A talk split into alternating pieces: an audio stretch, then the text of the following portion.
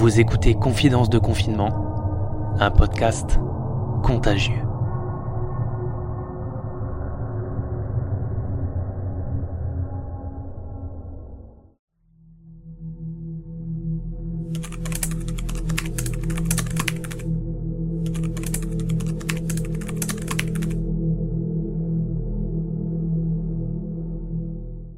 Grosse matinée ce matin. J'ai eu un entretien téléphonique à préparer et mes tâches habituelles à faire. Je suis ravi de voir que ce matin les chiffres d'audience sont un peu meilleurs que depuis la mise en place du confinement où j'ai limité la casse. Mais je me rends bien compte que cela a cassé toute la dynamique mise en place. En fait, c'est pas forcément ma dynamique qui a été cassée, mais celle de millions de Français qui ont totalement changé leur organisation, leur planning et leurs habitudes de vie. J'écoute les dernières productions de mes collègues et je tombe sur un podcast de Michel qui compare la première saison de Love Story dans les années 2000 à la première expérience de confinement en France. Je lui donne pas tort. Et finalement, il a raison.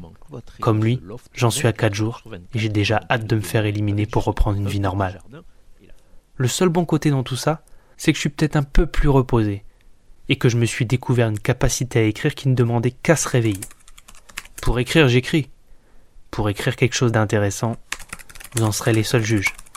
Pour le moment, il est difficile pour moi de prendre du recul nécessaire pour analyser ce futur best-seller du confinement.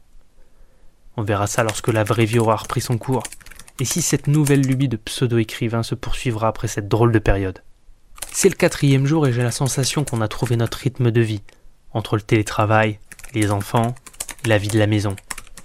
Tout commence déjà à se présenter comme une future belle routine bien agaçante au-delà de 15 jours et dire que le président compte probablement rallonger la période de confinement, je m'en réjouis à l'avance. Nous sommes en milieu de l'après-midi, et mis à part ce que j'ai fait aujourd'hui qui me semble être strictement le calque de la journée d'hier, le moment tant espéré arrive enfin. Je vais pouvoir sortir courir. C'est avec un gros enthousiasme que j'enfile mes habits de sport et que je chausse mes baskets.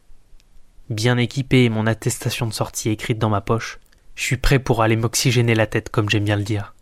Revenons sur cette fameuse attestation. J'ai suggéré à ma femme d'y mettre des blancs au niveau des noms, de la date et du motif. Tout est écrit au stylo bille. Seules les mentions variables sont à remplir au crayon de papier, que l'on peut gommer à loisir. Qui, quand, pourquoi? Le climat a été top pour courir. Ni trop chaud, ni trop froid. Seule cette petite bise bien fraîche s'est mise à me glacer la gorge de manière très gênante tout en courant j'y réfléchis, en me disant que c'est certainement ce nouveau liquide de cigarette électronique qui mérite le fond de la gorge. Le genre de liquide qui est vendu par les bureaux de tabac et qui a une odeur mélangeant le caramel bas de gamme et le café pas terrible. À côté de celui-là, mon liquide habituel acheté chez le spécialiste a un goût de nectar divin.